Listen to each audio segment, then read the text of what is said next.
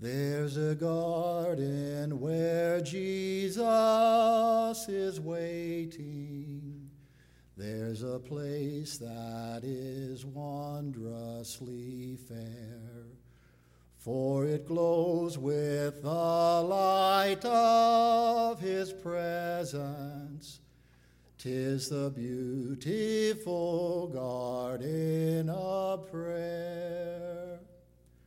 There my Savior awaits as he opens the gates to the beautiful garden of prayer.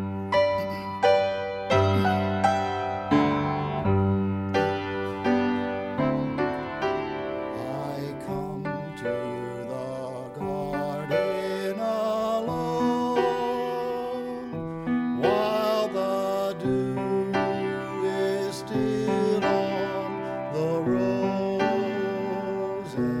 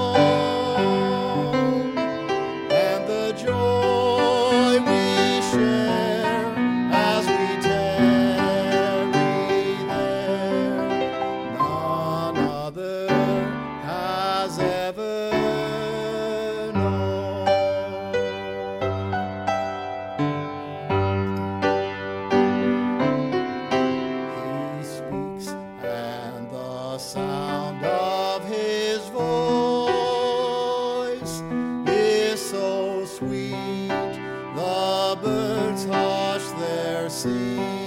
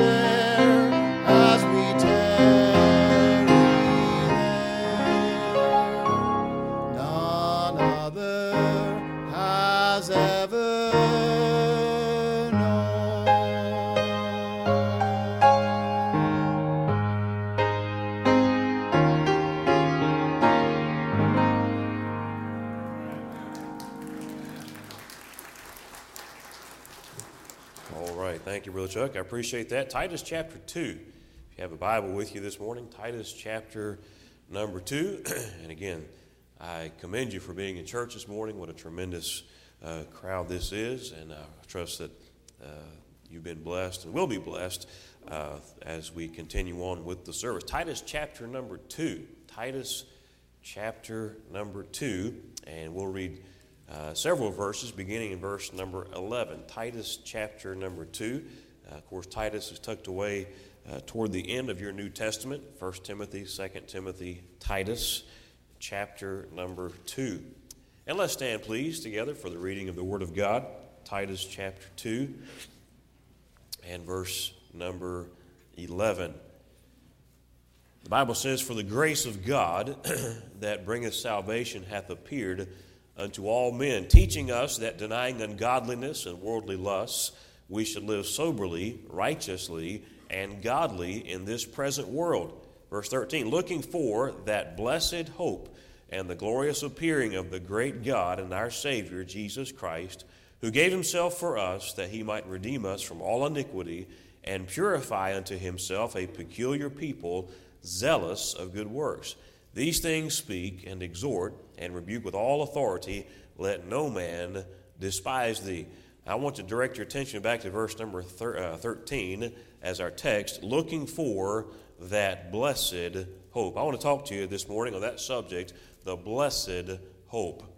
The blessed hope. And let's pray together. Father, we thank you for your goodness to us. I pray that you'd help us in these next few moments as we set aside all the things that would be a distraction to us. Father, we come to the most important time of the service this morning. Thank you for the singing and how it has prepared our hearts even for this moment. I pray that you'd help us uh, to, to still ourselves and to, uh, to, to listen intently to what your word says to us this morning. I pray that you'd uh, provoke us. I pray that you'd encourage us. I pray that you'd comfort our hearts as we talk about this very, very important subject of the blessed hope. And I ask it in Jesus' name and for his sake. Amen. Thank you for standing. You can be seated. we live in a world that is deficient in hope. A world that's deficient in hope. You know, everybody seems to be clamoring for peace and clamoring for hope and clamoring for peace of mind. And a lot of people talk about it, and everyone craves it. Uh, and many people seek after things that they think will give them hope. Uh, last week we were on the trip uh, with our young people up in Chicago, over in Chicago, I should say, and, and just uh, uh, 10 million people in that great metropolitan area. And, and you look over here in this, uh, uh, this tri county area that, in which we live, Oakland County and, and, and Wayne County and Macomb County, and just the, the, the just huge population that's here in the greater Detroit area. And we see that there are so many people who are looking and craving for hope. They're, they're desiring it, they're longing for it, and, and some are longing for it to the point of trying to find it in the wrong things, the wrong people. Uh, some folks look at, uh, they, they look for hope in a bottle. They look for hope in an alcohol bottle. Or perhaps they'll look for hope in a, in a pill bottle. Or perhaps they'll look for hope in some kind of illicit relationship or, or immorality or drugs or, or whatever the case may be. Some wrap themselves in some religious experience or wrap themselves, or they're looking for uh, some kind of thing to give them the hope that they so desperately crave. And yet, hope for many people is very fleeting, it, it seems to run away from them. A lot of people are what we would call, or they would call themselves, as being hopeless. But to the child of God, there is legitimate hope. If you're here this morning and you're saved, I've got good news for you. hope is what Christianity is all about. And the Bible refers to this event that has yet to come, and God refers to it here in Titus chapter 2 as the quote unquote blessed hope the blessed hope. Let me read for you that verse 13 again of Titus chapter 2. Looking for that blessed hope, notice what it says, and the glorious appearing of the great God and our Savior, Jesus Christ, who gave himself for us that he might redeem us from all iniquity and purify uh, unto himself a peculiar people zealous of good works. Hey, notice what he said. The blessed hope is the glorious appearing of the great God and our Savior, Jesus Christ. The blessed hope. Hey, I'm here to encourage all of us this morning. I'm here to help us all this morning. I'm here to share the Word of God with you about this subject of the blessed hope. And the blessed hope will do a lot of things for us, okay? but I want to, first of all, uh, the, the premise of the message is this Jesus is coming again. Jesus is coming again. Now, a lot of people scoff at that. The Bible says that in the last days, scoffers would come. And we'll read about that passage here in just a few moments. but the Bible talks about people who would say, you know, you've been talking about that for centuries. You Bible believers, you Christians, you, you Bible thumpers, so to speak. You've been talking about the blessed hope and the second coming of Christ and the rapture for so many centuries and so many years. That's just, that's just fable. That's just science fiction. That's just, uh, that's very, very far fetched. Uh, but, uh, but you, uh, you, you Bible believers, you, just, you guys just go about your business there and believe what you want to. Hey, it doesn't matter what they say, it's a fact. It's going to happen. Last, uh, uh, last uh, week we were at the planetarium there, downtown Chicago, and as part of the trip. And uh, of course, when you go to any planetarium, for, for the most part, uh, there's there, sometimes they'll try to uh, they'll try to lean toward the evolutionary tendencies and so forth, and talk about the Earth being billions and billions and billions of years old, and it came about as some kind of uh, uh, uh, collaboration of cosmic dust, and which created some kind of a big explosion, and from that big explosion of, of chaos came this orderly universe in which we live. Doesn't make any sense to any thinking person whatsoever. But, uh, but anyway, they try, to, they try to cram that stuff down your throat and, and have been uh, for, for decades now in our public education system in this country. And, uh, but toward the end of the, the, uh, the show there in the planetarium, they talked about the fact that the Earth, 92 or 93 million miles away from the sun, and if it was just a little bit closer, everything would burn up. And if it was just a little bit further away from the sun, everything would freeze, just like that. And I thought, hmm, and it just so happened to happen that way. And all of that just, just happened by circumstance. That's crazy. That's crazy. But that's the same crowd that looks at us who believe in the veracity and the validity and the truth of the Word of God and call us a bunch of nutcases. For believing that, yes, Jesus Christ came, died on the cross, was buried, rose again after three days, and that same Jesus said, I go to prepare a place for you, and if I go to prepare a place for you, I will come again to receive you unto myself, that where I am, there you may be also. Hey, it's the blessed hope. It's the hope that we have as God's people. Hey, it's not a fairy tale. It's not, excuse me, it's not science fiction. It's not a myth. excuse me, sorry about that. Got a little, it's the Cubs' fault, amen. And uh, it's, it's, not a, it's not a myth of someone's imagination. No, it's the truth. It's the truth. The Bible tells us that there will be scoffers who make a mockery about this doctrine in 2 Peter chapter 3. Knowing this first, that there shall come in the last days scoffers, walking after their own lusts, and saying, Where is the promise of his coming? For since the fathers fell asleep, all things continue as they were from the, from the beginning of creation. Hey, it doesn't matter what they say. Hey, we have to uh, ground our belief in the Word of God how firm a foundation, ye saints of the Lord, is laid for your faith in his excellent word. Hey, can I tell you something? This is not the message per se, but everybody believes in something. Everybody has faith in something or somebody. Some people choose to put their faith in themselves. Uh, no, thank you. I'll, I'll put my faith in God. Thank you very much.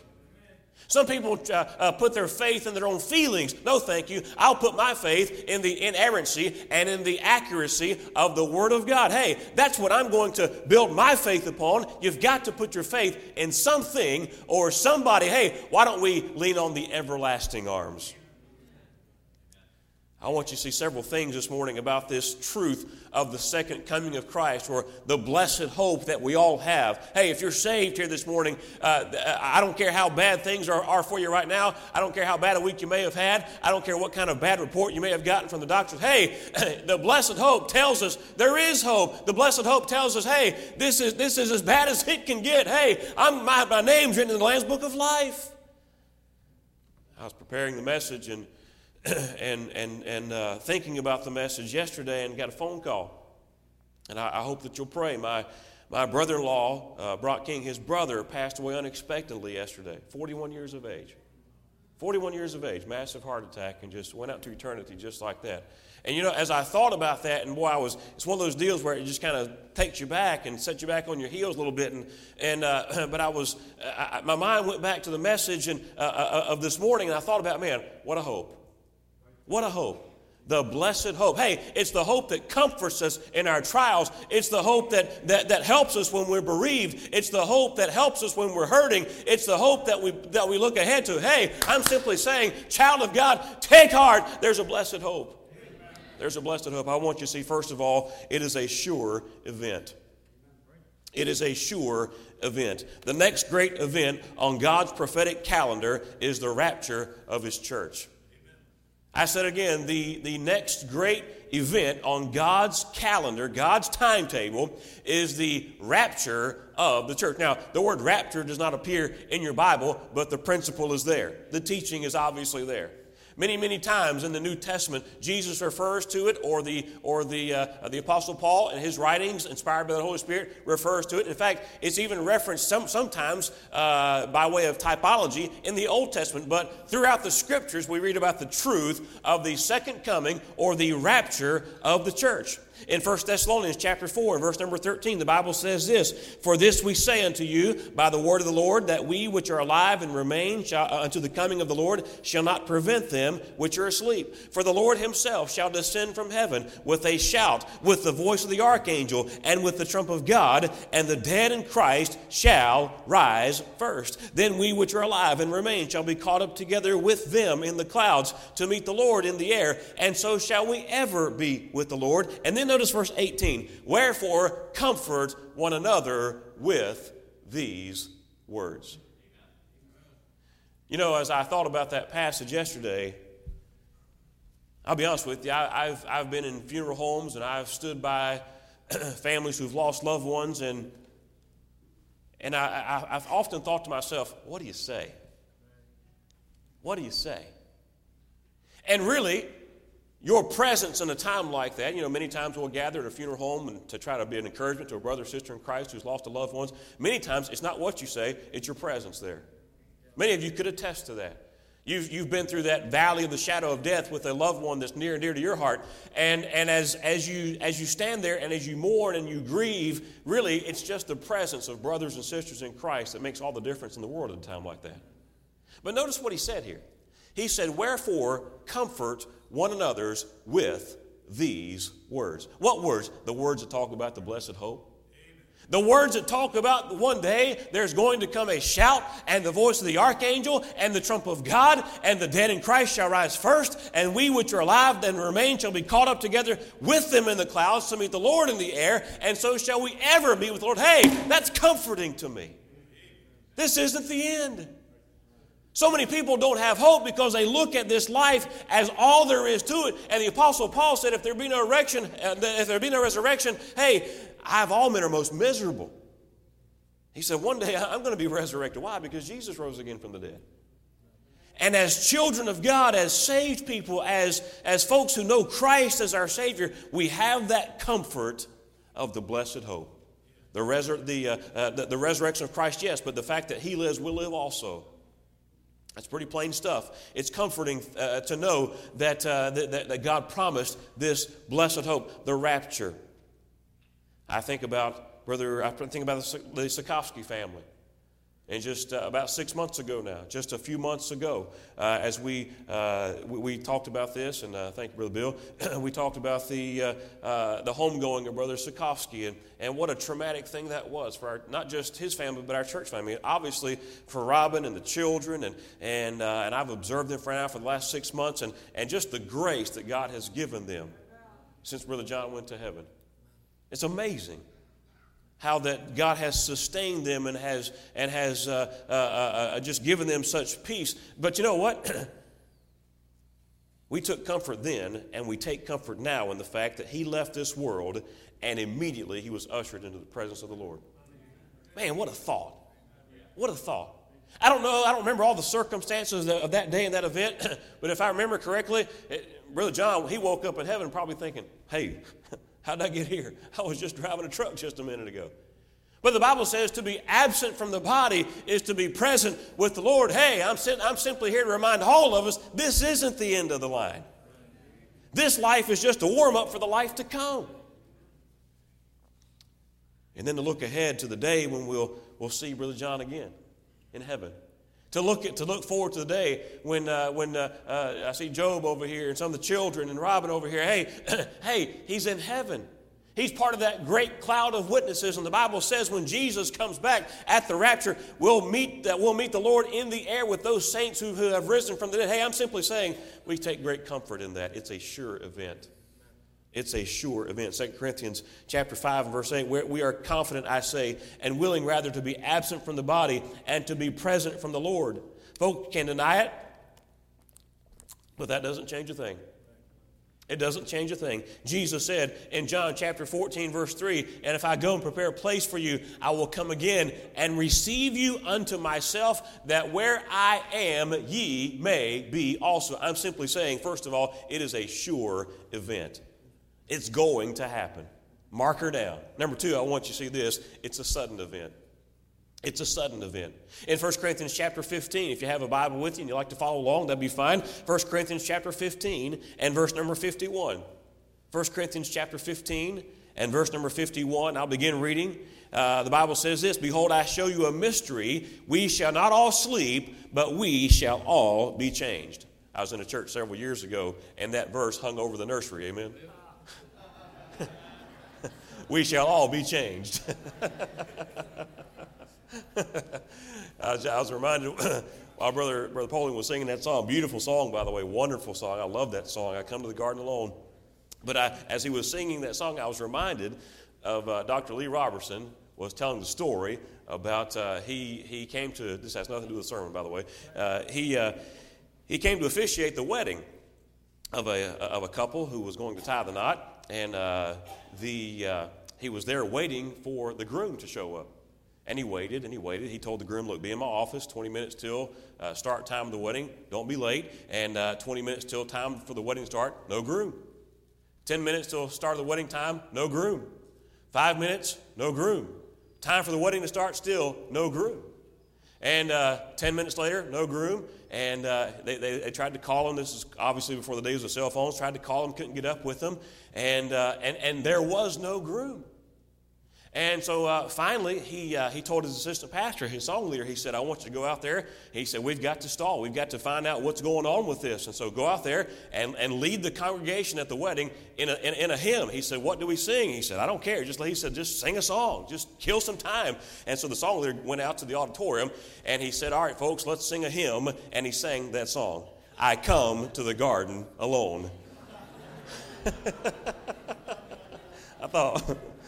Dr. Roberson said, Man, what a choice of song. He really had, he was on his A game that day, wasn't he?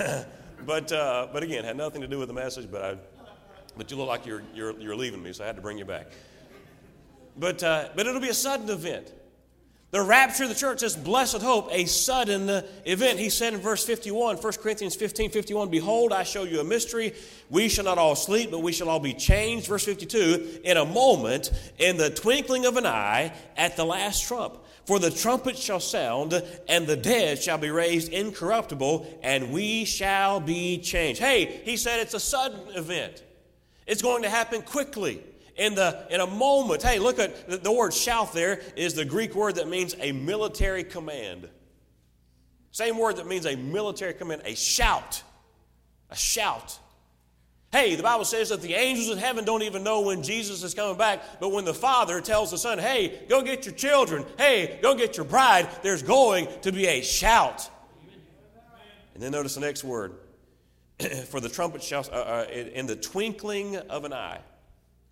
In the twinkling of an eye. I heard Dr. Tom Williams preaching years ago, and he was talking about this twinkling of an eye. He said, Now, a twinkling of an eye is, is pretty fast. He said, In fact, the, uh, the, the government uh, your tax dollars at work, the government spent uh, thousands and thousands and thousands of dollars trying to figure out what exactly was a twinkling.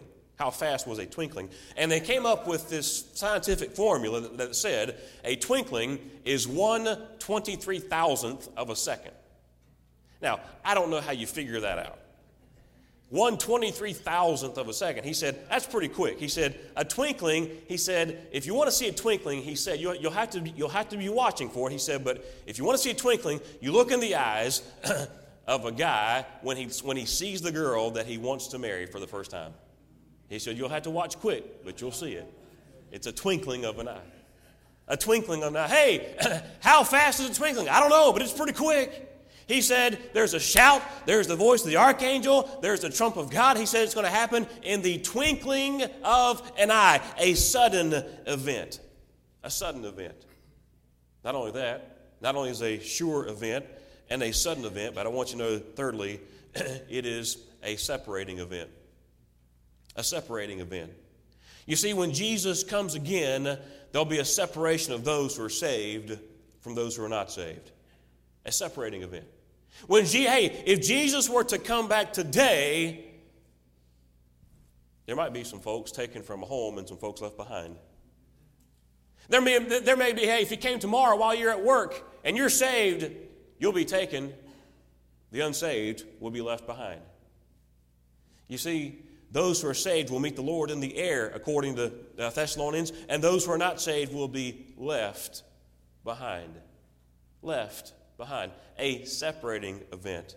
Oh, I, I, can only imagine. I've seen the artist's rendition of, of, uh, uh, of the rapture and how that some folks are taken out of cars and some left behind, and there's, there's car accidents and airplane crashes because cockpits are left open and, and, and empty and void of a pilot and, and, uh, and all kinds of things that are happening. Uh, you know, and I don't know what all that's going to be like when it actually happens, but I do know those who don't know Christ will be left behind. Those who are saved will be taken. Taken out, raptured, taken away. Over in Song of Solomon, it talks about the fact uh, where, where it, it, it, typifies Christ and his church, and he says, Rise, my beautiful love, and, and come away with me. That's a prophetic Old Testament prophecy about the, the New Testament event of the rapture. Hey, I'm simply saying it's going to be a separating event. A separating event. And then I want you to notice the last thing as we conclude the message this morning it is a sobering event. A sure event, a separating event, oh yeah. A sudden event in a moment, in the twinkling of an eye, oh yeah. But above all those things, it's a sobering event. When we stop to think that Jesus really is coming again, I want you to notice we will first of all have an inward look of preparation. An inward look of preparation. You see, there's something about the doctrine of the second coming of Christ, about the doctrine of the rapture, that if we think about it, if we meditate upon it as Christians, it'll do something for us. It will cause us to want to prepare for it. You say, Preacher, but I know I'm saved. I know I'm going to heaven. Hey, that's a wonderful thing. By the way, that's that first step of preparation. We'll come back to that here in just a few moments. But as a child of God, if Jesus were to come back today, would you be ready? Oh, preacher, I know I'm saved. I know I'm, hey, would you be anticipating his coming? I've said this before, but whenever mom and dad left the house and they left me a list of chores and, and, uh, and they left me with, with, with a list of things to do, if he came back and I didn't have that list of things done, I wasn't really anticipating his return. In fact, I was dreading his return. you talk about scurrying around, you know, when, uh, when mom and dad come home and the kids, uh, the teenage kids have been left with some things to get done, oh man, you talk about moving fast. But you know what? There won't be time to get ready. He's coming back in a twinkling, in a moment.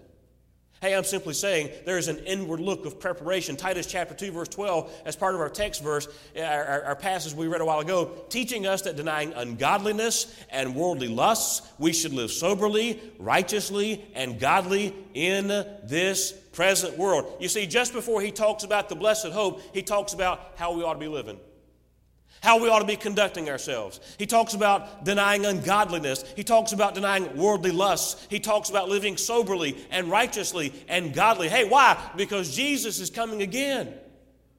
Jesus is coming again. And because he's coming again, it ought to purify the way that I live. 1 John chapter 3.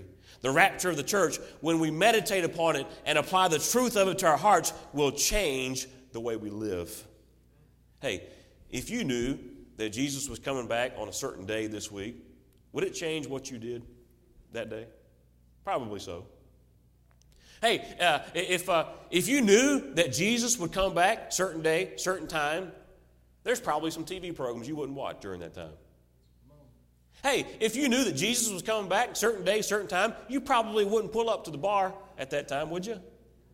I mean, would you really want Jesus to come back and find you sitting there? uh, hi. no. Hey, I'm simply saying it would change the way we live. It would change the way we behave ourselves. It would change our outlook. There would be that inward look of preparation, not just for the unsaved. Hey, for the unsaved, boy, you better get saved because Jesus is coming back at any moment. But for those of us who are saved, would it change how we live? I think so. There would be not just that inward look of preparation, but there'd also be an outward look of occupation an outward look of occupation. Verse number 14, look at it with me if you will. Titus chapter 2, verse 14. The Bible says, Who gave himself for us that he might redeem us from all iniquity and purify unto himself a peculiar people. Notice the last phrase zealous of good works. Zealous of good works. Hey, the fact that Jesus is coming back will cause me to have that inward look of, of am I living right? Am I, am I living a holy, separated life? But also an outward look of occupation zealous of good works. Because Jesus is coming back, hey, we need to get busy. We need to get busy. We need to tell other people about Christ. Hey, the fact that Jesus is coming and it is a it is a sure event and it is a sudden event and it is a separating event. I need to go find everybody I can and say, "Hey, let me let me give you the gospel. Let me tell you how you what the Bible says how you can know for sure you're on your way to heaven. Hey, we got to get busy. Why? Because there's that outward look of occupation. Jesus said to his disciples, Occupy till I come. Hey, stay busy while I'm gone. I'm coming back one day and I'm going to receive you unto myself, but don't just sit there and twiddle your thumbs. don't just don't just uh, you know go about doing your own thing no do something that's going to count for eternity while i'm gone we've got a lot of work to do we've got a lot of work to do why because jesus is coming soon Jesus is coming soon. Millions of people who have never heard the gospel. 1.2 million people in Oakland County, Michigan alone. That's staggering. 1.2 million people live in this county. I wonder how many of them have never one time heard the gospel. You know, we talk about missions and our responsibility to get the word to get the gospel around the world, and yes, that is our responsibility. Jesus said, Go into all the world and preach the gospel to every creature. He said in Acts chapter 1 and verse number 8, He said, Start there in Jerusalem, and then He said, Go to Judea and Samaria, and then the uttermost part of the earth. Hey, hey, our Jerusalem is Oakland County. Our Jerusalem is this neighborhood. Our Jerusalem is Waterford, Michigan. Our Jerusalem is Pontiac. Our Jerusalem is White Lake and Clarkston. Hey, our Jerusalem is West Bloomfield. Hey, I'm simply saying we've got to get the gospel to this world, to this area, because Jesus is soon to return. He's soon to return. I said there's an there, there should be an inward look of preparation because of the second coming. There should be an outward look of occupation. And then finally, this morning, there should be an upward look of consolation. An upward look of consolation. Hey, the thought that Jesus could come back at any moment. The thought that before you even get home and sit down for Sunday dinner today, there could be that shout that voice of the archangel, that trump of God. And the dead in Christ rise first, and we all go up to meet the, the Lord with them in the air, and so shall we ever be with the Lord. That could happen before you get home this afternoon. And you know what? That thought, that blessed hope, provokes us to holy living. That blessed hope reminds us to get busy. But I want you to see this as we close this morning. The blessed hope comforts our hearts. It comforts our hearts. The blessed hope encourages our spirits. Hey, the blessed hope uh, encourages me to look up. Hey, look up for your redemption draweth nigh. Look up. So many Christians today, man, they're their chin dragging the ground. I mean, it's I mean they're they're despondent, discouraged, and, and, and by the way, the devil wants you to be that way. He wants to render you ineffective however means necessary, and, and if he can get you discouraged, that, that, that's fine with him. Can I encourage you this morning? Look up because your redemption draweth nigh. Hey, preacher, it's been 2,000 years since Jesus went back to heaven. And as Jesus ascended up into heaven and taken away from his disciples that day in Acts chapter number one, uh, the angels came back and said, Look, this same Jesus that you've seen taken up from you shall so come in like manner. Uh, preacher, it's been 2,000 years ago. You know what that means? It's 2,000 years closer than it was then. It's closer than it was yesterday.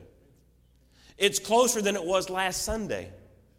It's closer than it was on New Year's Day or last Christmas. Hey, I don't know when Jesus is coming back, and neither does anyone else. The Bible says the angels in heaven don't know, but his coming is closer than it ever has been, which means our redemption draweth nigh. Which means one day, and one day soon, we're going to see Jesus face to face.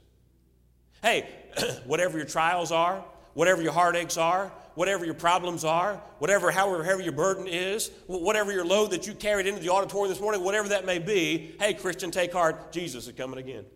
Jesus is coming again. We take great comfort in the blessed hope. Now, there's another group of people in here this morning. When we start talking about the rapture of the church and the second coming of Christ, and we specifically talk about people being separated at that time because those who are saved are taking, and those who are not saved are left behind. Some of you might have got a little bit nervous there. Some of you might have said, Man, left behind? Are you kidding me? Jesus is coming, and there's going to be some people who are left behind. Who are those people? I'll tell you who they are the people who don't know Christ as their Savior. The people who don't have the assurance in their heart that heaven is their home. The people who've not come to Christ by faith and said, Jesus, I know I'm a sinner. And I know I don't deserve heaven, but Jesus, would you come into my heart? Would you, would, would you please save me? I believe you died on the cross, and I believe you, you rose again from the dead for me. Jesus, I'm trusting you as my Savior. Those who have not done that, the Bible says, those are the, that's the crowd that's going to be left behind. I encourage you this morning, if you don't know Jesus Christ as your Savior, if you don't know Him personally, if you don't know that heaven is your home, I challenge you. I challenge you to take heart and take heed to this truth of the blessed hope. You say, well, preacher, what happens? If I'm left behind, what happens? Well, the Bible talks about seven years of, of tribulation, seven years of, of horrible events here on the earth. But wait a minute, even worse than that, the Bible talks about eternity without God and without Christ in a lake of fire. That's, I can't think of anything worse than that. I can't think of anything worse than that. That's the, that's the fate of those who don't know Christ as their Savior, the fate of those who reject Christ, the fate of those who trust in their works for salvation, or trust in baptism for salvation, or trust in anything other than Jesus Christ for salvation. It's eternity without God, eternity in a lake of fire. Oh, if you're here this morning and you don't know Christ as your Savior, I challenge you. I, I plead with you. I beg you. Trust Christ. Trust the Savior. If you're here this morning and you're saved, boy, let that blessed hope provoke you. Hey, let that blessed hope of the rapture encourage you. Hey, let it, uh, let, let it point you to a holy life. Let it cause you to make inventory or take inventory of your own standing with the Lord and how you're living. Let it change you. If you're here this morning, you don't know Christ, let this truth of the rapture, the second coming of Christ, let it provoke you to receive Christ and do it today. Our heads are bowed.